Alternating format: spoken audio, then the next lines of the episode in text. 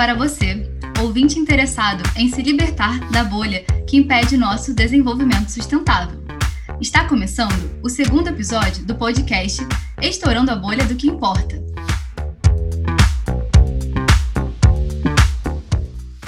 Por conta da pandemia do novo coronavírus, estamos gravando de nossas casas, seguindo as recomendações de distanciamento social e utilizando a plataforma Zoom para nossas conversas.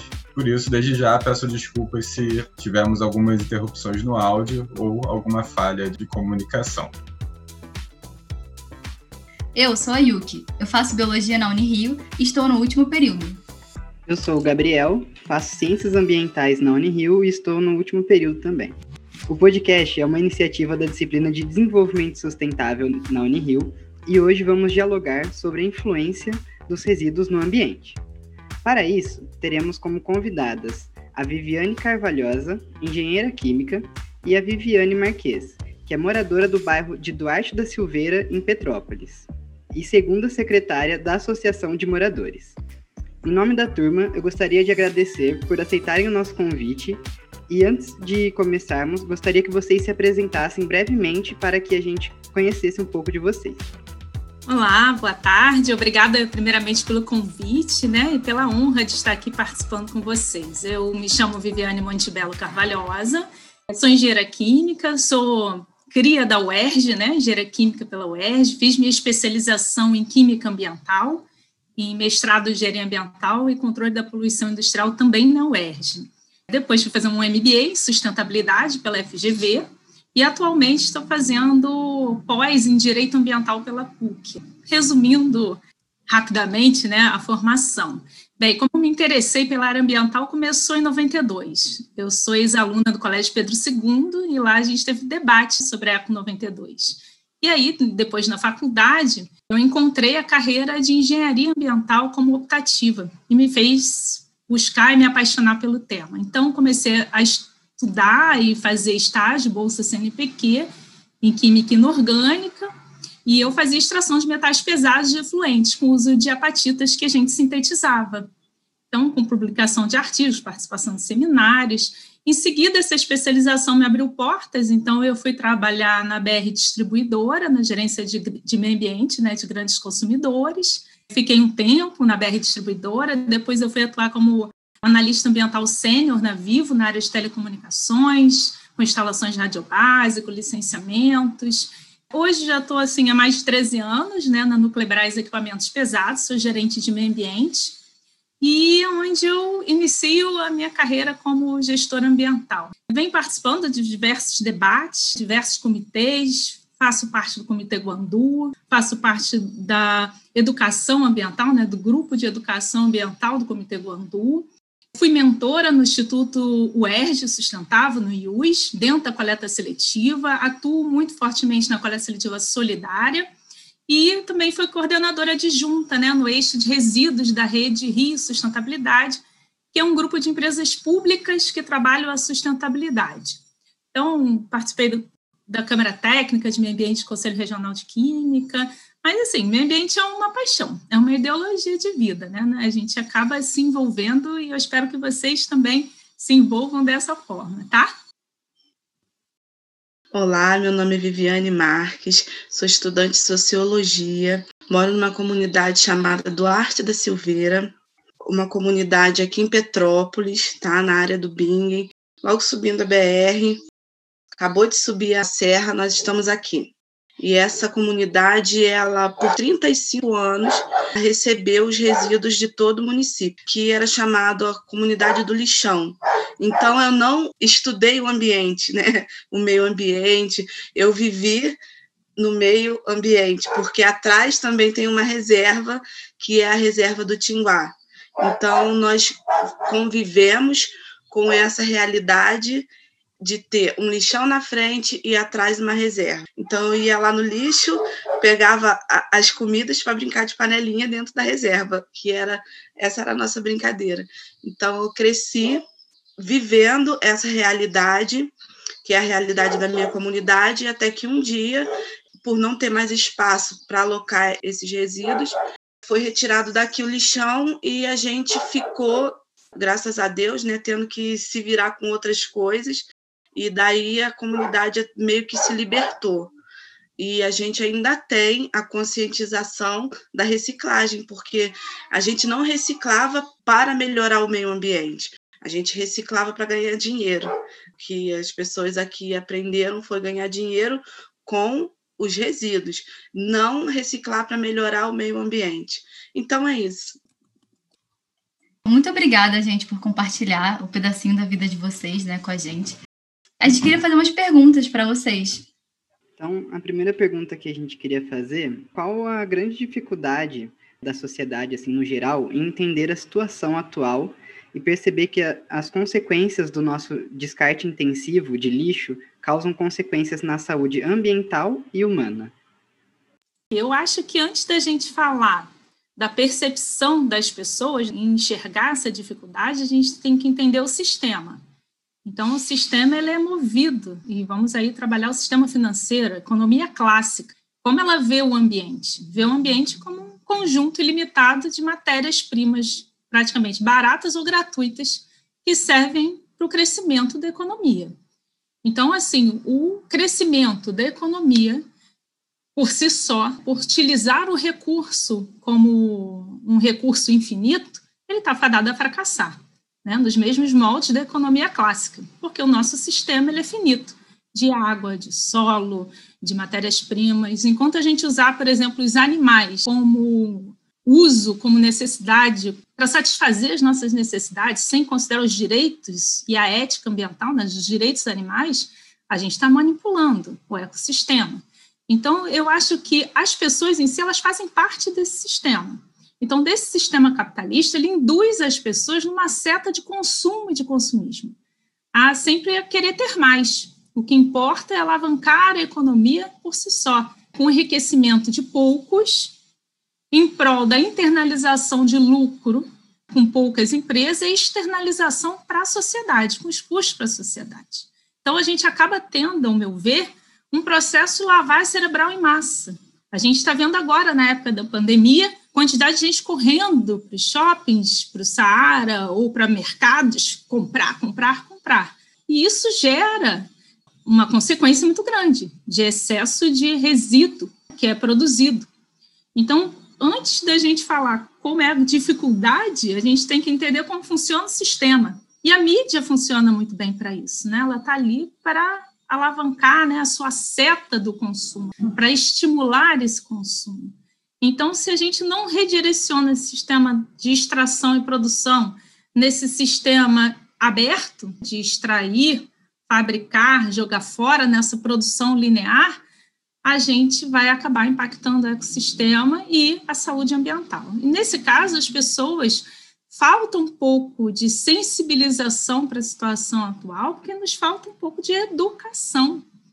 Então, o quanto querem que tenhamos educação e sejamos esclarecidos para perceber a atual situação, mudar nossa forma de consumo, o consumismo, agir com mais simplicidade, né? A gente não precisa disso tudo. Então, eu acho que mexer nesse processo faz com que a gente enxergue um pouco essas discrepâncias sociais, né, que provocam o sistema econômico. E pensar numa economia circular, numa economia de comunhão, numa economia solidária. É, eu acho que é mais ou menos isso aí. O que, que você acha, Vivi? Também acho que é imprescindível que nós, hoje, nos conscientizemos que quem perde somos nós. A dificuldade das pessoas entenderem, Eu, na minha opinião, das pessoas entenderem quanto é importante esse consumo consciente, é de que a mídia, a indústria, ela vai ao contrário daquilo que a gente prega, daquilo que a gente precisa. Nós precisamos ter consciência, mas a mídia, o, o comércio não traz isso para a gente. O que acaba que a população consome desenfreadamente, e os resíduos, eles não têm estímulo, ninguém é estimulado a reciclar de maneira correta, porque eu tiro aqui pela minha cidade. Nós temos um local de material de coleta que é em um bairro, Então, quer dizer, para uma cidade que tem cinco distritos, como a pessoa que mora no, no quinto distrito vai sair para o primeiro distrito para entregar os resíduos, se a própria prefeitura não consegue buscar, fazer o sistema de coleta correto? O governo que entra se motiva a fazer. Aí tem o carro que vai tal dia, que pega os resíduos. Aí o governo sai, aquele governo que entra não dá suporte para aquele projeto tão legal que tinha antes. Então, fica muito difícil. O que eu vejo dentro da minha comunidade são trinta anos de descaso. A minha comunidade era uma comunidade bem baixa, sabe? A nossa reserva ficava no alto. E hoje, na verdade, ela fica embaixo, porque o lixão virou um bolo com recheio de barro que eles colocavam. Eles assentavam lixo e colocavam barro. Como é que você vê, desculpa aqui perguntar, mas eu tive uma curiosidade, como você vê hoje a participação popular nessas cobranças dessas políticas públicas aí no seu, na sua cidade? Infelizmente, a cidade, a prefeitura, o município em si, eles oferecem o que eles querem. O que nós pedimos não tem condições, entendeu? O que eles querem oferecer é um projetozinho aqui, outro projetozinho ali, mas o que nós necessitamos de fato não tem. Essa é a realidade. E o que eu vejo assim, é, é a grande dificuldade da gente ter um envolvimento público também, né? De participação mais efetiva e de cobrança. E aí o processo educativo, para mim, ele é fundamental. No Brasil, acho que foi a, a Rádio Agência Nacional mostrando que o Brasil era o sexto maior no mundo de trabalhadores de limpeza urbana, garis, por conta do Covid, por conta da contaminação do lixo por Covid. Então, é um item que, assim, é negligenciado, não é abordado pela mídia. Mas como é que fica hoje a vida dos catadores, que quem vive do resíduo, e como é que está hoje os aterros sanitários ou os próprios lixões e os catadores, né? E o pessoal de limpeza urbana mexendo com esse resíduo altamente infectante. Então, assim, o descaso para a limpeza, para o saneamento, o alerta aos riscos ambientais para a população, isso, para mim, eu vejo como gritante. E aí, assim, eu não falo que a dificuldade da sociedade para entender a situação atual, se ela não consegue ter conhecimento da real situação, do risco que ela está inserida. Gente, é, eu queria pegar um gancho agora, tem muito a ver com a nossa segunda pergunta. Sobre tudo isso que vocês falaram, vocês acham que se a gente tivesse, e a gente deveria ter, uma intervenção pública, quais seriam as políticas públicas que devem e podem ser executadas nessa questão da redução da geração de, de resíduos, de lixo? Bem, nós já temos políticas públicas maravilhosas. A Política Nacional de Resíduos Sólidos, de dois mil e dez, a doze mil trezentos e cinco, ela é um marco. Ficou anos para sair, mas ela é um marco, ela é excelente. Nós temos a política de saneamento de anos, que deveria ser cumprida.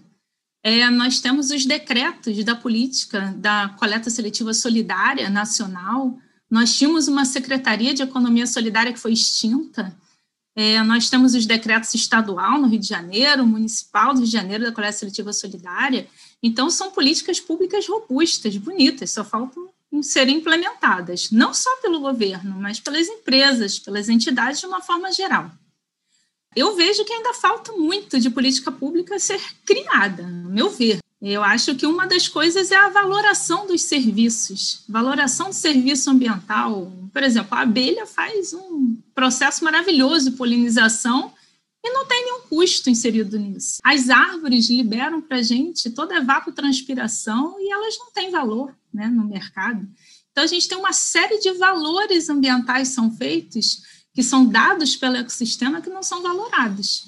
Para mim, a questão também dos incentivos ambientais, por exemplo, aqui se incentiva quem polui, não se desincentiva quem polui. Incentivar políticas de menor emissão de C O dois, políticas de incentivo, né, de economia verde.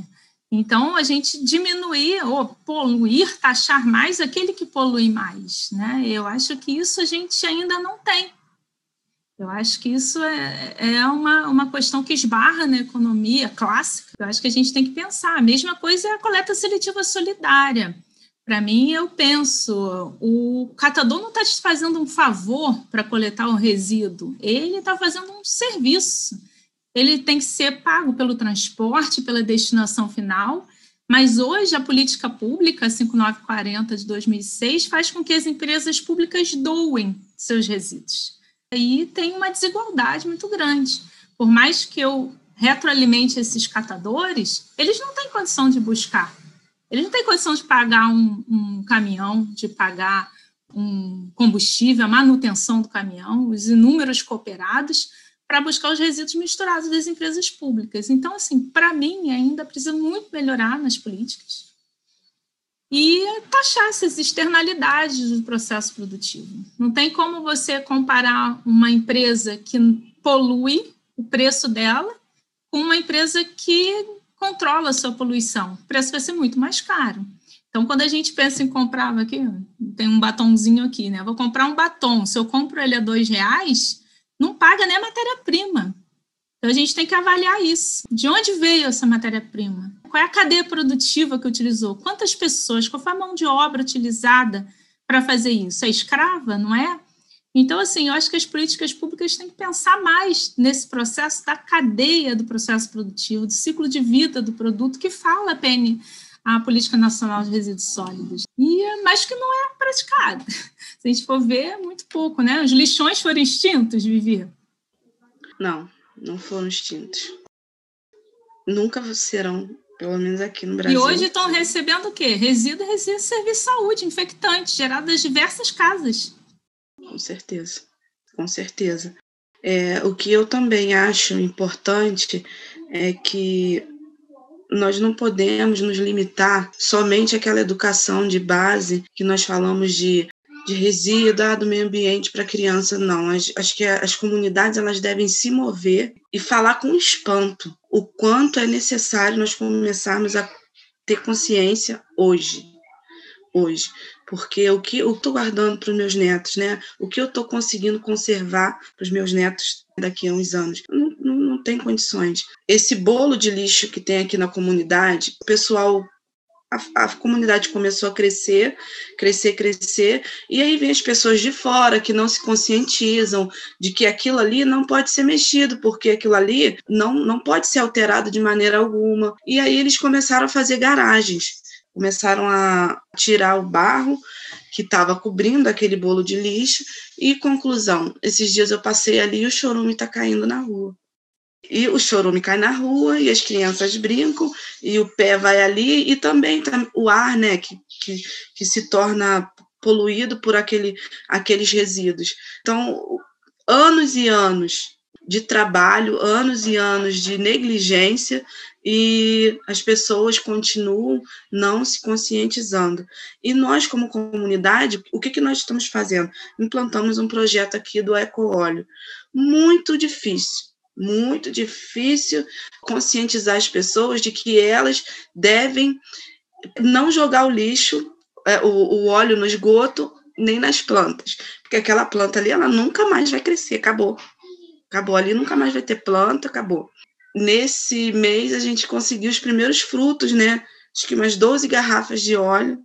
Então, para mim, assim, a gente vai começar a divulgar com muita alegria esses óleos e vamos estimular a comunidade a estar fazendo. O poder público não faz. Então, nós, como líderes comunitários, temos que fazer, porque nós não podemos esperar, esperar, esperar que o poder público faça o que eles não estão fazendo. Então, nós temos que fazer. Vivi, e assim, o que eu vejo muito é a questão também da justiça ambiental, né? E o racismo ambiental, porque o que a gente observa são que a maioria desses lixões, dos aterros, áreas de depósito, é, fábricas, estão situadas em áreas mais vulneráveis, áreas onde as pessoas não têm ideia do risco ambiental que correm. E, inclusive, a maioria das pessoas que trabalham para esses locais ou nesses locais são pessoas de cor. Então, isso leva a gente a refletir e trabalhar sobre racismo ambiental. Quanto as pessoas valem numa área A ou B? e o que eles entendem por você poder lançar numa determinada área um resíduo. Por que que eu posso jogar em Nova Iguaçu e não posso jogar na Barra da Tijuca? Por que que eu posso jogar na Zona Norte ou na Zona Oeste? Eu posso jogar na periferia e por que que eu não posso jogar na Zona Sul? Porque o metro quadrado tem valor e as pessoas são valoradas por esse metro quadrado. Por que que eu valho menos que o outro que mora na Zona Sul? Não, nós temos os mesmos direitos. Então, isso faz a gente refletir sobre a injustiça ambiental que existe. Enquanto a gente não acabar com essa injustiça ambiental, a gente não consegue fazer com que as pessoas enxerguem também e reflitam sobre os riscos nos quais elas estão inseridas. Então, quando a gente fala que morreu seis vezes mais garis e isso não sai como a principal notícia dos principais jornais, é porque ele considera que a vida dele tem menos valor do que uma outra vida. E não é. Então, a gente tem que lutar, a gente tem que despertar para esse tipo de consciência. A educação, e como a Vivi falou, ela não deve ser só disciplinar, só formal, educação formal. A educação informal, e para as comunidades, e para os locais onde há uma maior vulnerabilidade, onde é difícil o acesso. Muitas vezes controlado por milícia, muitas vezes controlado pelo tráfico, que não permitem nem esse acesso chegar. Eu trabalho em Itaguaí, a gente vem fazendo um trabalho de educação ambiental e sustentabilidade para o consumo consciente nas escolas do município de Itaguaí. Tem escolas que a gente não consegue ir pelo domínio do tráfico. Então, isso é muito triste, porque a gente está numa mesma região e uns alunos têm acesso, outros não. Como a gente pode transportar essa barreira? Então, a gente tem que pensar nessas dificuldades do dia a dia e tentar chegar essa linguagem, essa educação e outra, de forma que a gente consiga falar, porque às vezes a gente fala e a gente fala para nós mesmos ambientalistas. Eu vejo muitas vezes a gente falando entre si, porque o que eu falo é de difícil acesso para o outro, com linguajar técnico, com linguajar robusto. Então, como a gente pode fazer para se comunicar de maneira simples e efetiva? E isso, a gente tem que buscar esse trabalho integrado com as comunidades, porque eu não consigo entrar na comunidade e falar para a comunidade, vou impor minhas regras. Não, eu tenho que escutar deles a necessidade e tenho que fazer com que eles entendam o que a gente está propondo, o que eles estão propondo. E a gente chegar num, num, num denominador comum, que, como ela falou, não adianta vir à prefeitura e fazer regra. Não, a regra tem que ser feita de forma conjunta. Esse é, eu, eu acho que é o, que é o caminho, né? A sua fala, ela chama muito bem a nossa próxima pergunta. Como vocês disseram, se não houver uma mobilização e uma conscientização por meio da educação, a gente vai estar caminhando para um caminho que eu acho que é muito difícil de ter uma volta, um colapso ambiental, alguma coisa assim. Então, de que forma vocês acham que essa conscientização deve ser feita? Como você disse, a gente acaba conversando muitas vezes entre nós mesmos. Como que você acha que a forma ideal... É, vocês acham que é a forma ideal de conscientizar o público? Como nós poderíamos também incentivar a reutilização, a reciclagem, a disposição correta dos resíduos? Como que a gente pode fazer isso para a sociedade no geral? Eu acho que nós devemos, como comunidade, né? As reuniões são muito importantes, as assembleias, elas são muito importantes para que nós possamos colocar como é grave e como nós devemos nos conscientizar de fazer, de pensar antes de consumir e, se consumir, poder depositar esse lixo de maneira correta. As assembleias são imprescindíveis dentro da comunidade. Hoje, o que mais me chama a atenção é que nas redes sociais nós, nós fazemos lives de todos os... Nossa, de to, todos os assuntos. E a gente quase não vê nada relacionado ao meio ambiente, à reciclagem. Cobrar muito da prefeitura, porque isso não é um favor, é um dever. Eles devem, sim, dar suporte àquela comunidade, é o que nós estamos aqui correndo atrás. Estamos correndo atrás de uma cooperativa aqui para dentro da nossa comunidade, porque as pessoas aqui já têm, já é cultura delas catarem os resíduos nas lixeiras. Então, nós queremos dar um pouco mais de dignidade para essas pessoas e elas ter uma cooperativa, porque nós não temos o espaço. Aliás, nós temos o espaço, não podemos utilizar porque a prefeitura não deixa. Então, o que nós estamos cobrando é uma cooperativa e uma conscientização da comunidade. Nós temos que andar juntos. Se não tiver uma união, não, não tem como. E, e assim, porque não deu certo esse ano, nós vamos tentar e vamos conseguir ano que vem. E se não conseguirmos ano que vem, da maneira que nós queríamos, ano, no, no ano seguinte nós vamos aprimorando. E assim vai. O negócio, gente, é não desistir. Esse é o negócio. Como a Vivi falou, eu acho que é a gestão participativa, é a base de tudo, e a outra é a inclusão. Você tem que incluir as comunidades, a sociedade como um todo nas discussões públicas e na educação ambiental, né? A educação ambiental ela é transdisciplinar, ela é transversal, ela tem que ser formal, informal, ela tem que passar por todas as entidades, não só o governo fazer, mas as empresas privadas, as entidades, as O N Gs, as comunidades. A educação ambiental ela, ela tem que ser feita, só que ela não tem que ser como uma matéria exclusiva. Ela perpassa pelo português, pela matemática, por todas as disciplinas existentes. E ela deveria estar como base no ensino fundamental. Mas eu acho que antes da educação ambiental, passa pela educação. Se a gente melhora a educação como um todo, a gente amplia a conscientização, reflexão, o estudo. A gente tem um analfabetismo funcional muito grande, principalmente naqueles que se dizem doutores, que sabem ler, escrever, estudam, etcétera, mas não conseguem interpretar um texto. Leem frases, né, de YouTube, de Facebook, de Instagram, não conseguem ler um artigo completo, uma matéria. Uma... Então, eu acho que a gente está carecendo de educação. E eu acho que você caminhar para a conscientização ambiental também é cobrar o nosso voto, né? O nosso direito ao voto. Quem a gente elegeu? Qual é o plano dele de governo? Qual é a política pública dele? Como é que eu faço para pressionar ele a atuar com educação, com educação ambiental? Então, acho que é por aí, pelo caminho. E aí, quando a gente envolve com a educação, a gente vota melhor também. Então, a gente consegue descobrir os caminhos para poder pressionar. Eu acho que incentivar a reutilização, reciclagem, eu acho que está muito já dentro também do D N A do brasileiro. A gente reaproveita, a gente recicla, a gente sabe dar uma continuidade, um jeitinho, criar um artesanato. Muitas vezes a gente faz por necessidade. Quando passa a ter um determinado status, uma, um valor econômico maior, não quer mais usar algo que é usado, brega, é feio. Não, e hoje em dia está voltando, é vintage, né? A gente aproveitar, a gente usar uma roupa de um brechó, você está dando extensão daquele, daquela roupa. Então, a gente tem que mudar essa cultura, essa percepção para o ciclo de vida.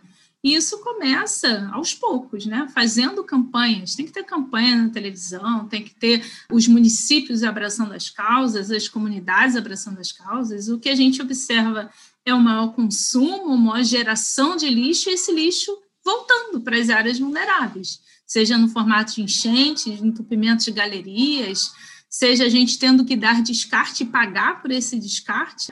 Então, assim, milhares de pessoas ficando doentes com ausência de saneamento. O próprio Covid é um reflexo, né? O que se tem até hoje de informação é um reflexo do nosso descaso para o ecossistema. Como a gente lida com os animais silvestres, seja com aprisionamento, tráfego, e aí estão as principais doenças. H N um, é, gripe aviária, gripe suína, a AIDS, o ebola, tudo vem atrelado ao que é o desmatamento, a nossa forma que a gente lida, o próprio Aedes, né? Como a gente lida com o ecossistema e como ele nos devolve. Então, assim, eu acho que é imprescindível reutilizar, reciclar e, além de tudo, reduzir. A gente tem que reduzir, a gente tem que mexer na nossa forma de consumir e de gerar. Então, se a gente não pensar nisso em pouco tempo, com efeitos das mudanças climáticas, a gente vai ter um retorno muito desagradável para a economia, sentindo com a morte de muitos. Então, acho que a gente padece um pouco da nossa ausência de conhecimento e de alertas, sem fake news, né? A gente trabalhar a conscientização, ela é fundamental. E começa aí, ó, com o trabalho de vocês, podcast. Gente, a gente está chegando ao final, já foram as nossas três perguntas. E eu queria saber se vocês têm alguma coisa a acrescentar. Já digo que eu estou muito emocionada, foi um diálogo muito bonito. Eu vou ouvir, ouvir, ouvir de novo. Mas se vocês quiserem acrescentar alguma coisa, podem se sentir à vontade. Ah, eu gostaria de, de agradecer, né? E acrescentar que as pessoas elas têm que estar, eu acredito que se cada uma das pessoas pudessem ver o mal que esses lixão fazem para a população local, eu acho que elas pensariam vinte vezes antes de consumir ou de não reciclar. A gente tem muitas histórias, a gente viveu muitas histórias negativas e que quando a gente passa por isso, a gente não acha que é referente àquele problema ali. Ah, não é por causa do lixão não, mas era. Aí a gente cresce, a gente percebe que tudo aconteceu por conta daquilo ali. Eu dou um exemplo, eu sempre tive asma, e eu me lembro muita, muitas vezes da minha mãe descer correndo comigo no colo, porque eu tinha uma asma e eu ficava internada lá, era um mês, quinze dias, ficava várias vezes no ano, eu ficava internada. Teve vezes eu ficar assim, quase seis meses internada por conta de, de, de sequelas no pulmão. O lixão foi embora, a asma melhorou. Então, são coisas que nós somos prejudicados. E aí o poder público, e aí as autoridades fazem nada. Entendeu? Então, eu queria que as pessoas se conscientizassem mais, que em volta sempre cresce uma comunidade. Nós vemos em Gramacho ali a quantidade de pessoas que ficava ali catando. Dá muito dinheiro, né? As pessoas catam, dava muito dinheiro. Mas, não, mas tira saúde, tira dignidade. As pessoas se conscientizassem um pouco. Agradeço muito a participação de vocês da Unirio, né, nesse podcast, de ter dialogado com a Viviane e com vocês nessa tarde prazerosa e espero contribuir sempre que for possível. Acho que a gente pode ser o vetor de mudanças, né? E toda mudança começa por dentro de nós, né? E a gente, então, conversa com os amigos, leva para a comunidade, nas escolas, nas empresas, no governo. Não podemos só culpar o governo, né? Nós temos que saber o que a gente está fazendo para transformar o mundo naquilo que a gente deseja. Então, acho que é essa a minha mensagem para vocês, tá? Então, por enquanto é isso, pessoal. Aguardem o nosso terceiro podcast, que vai tratar da produção de alimentos de forma consciente. Nós agradecemos muito a participação das nossas convidadas e até a próxima!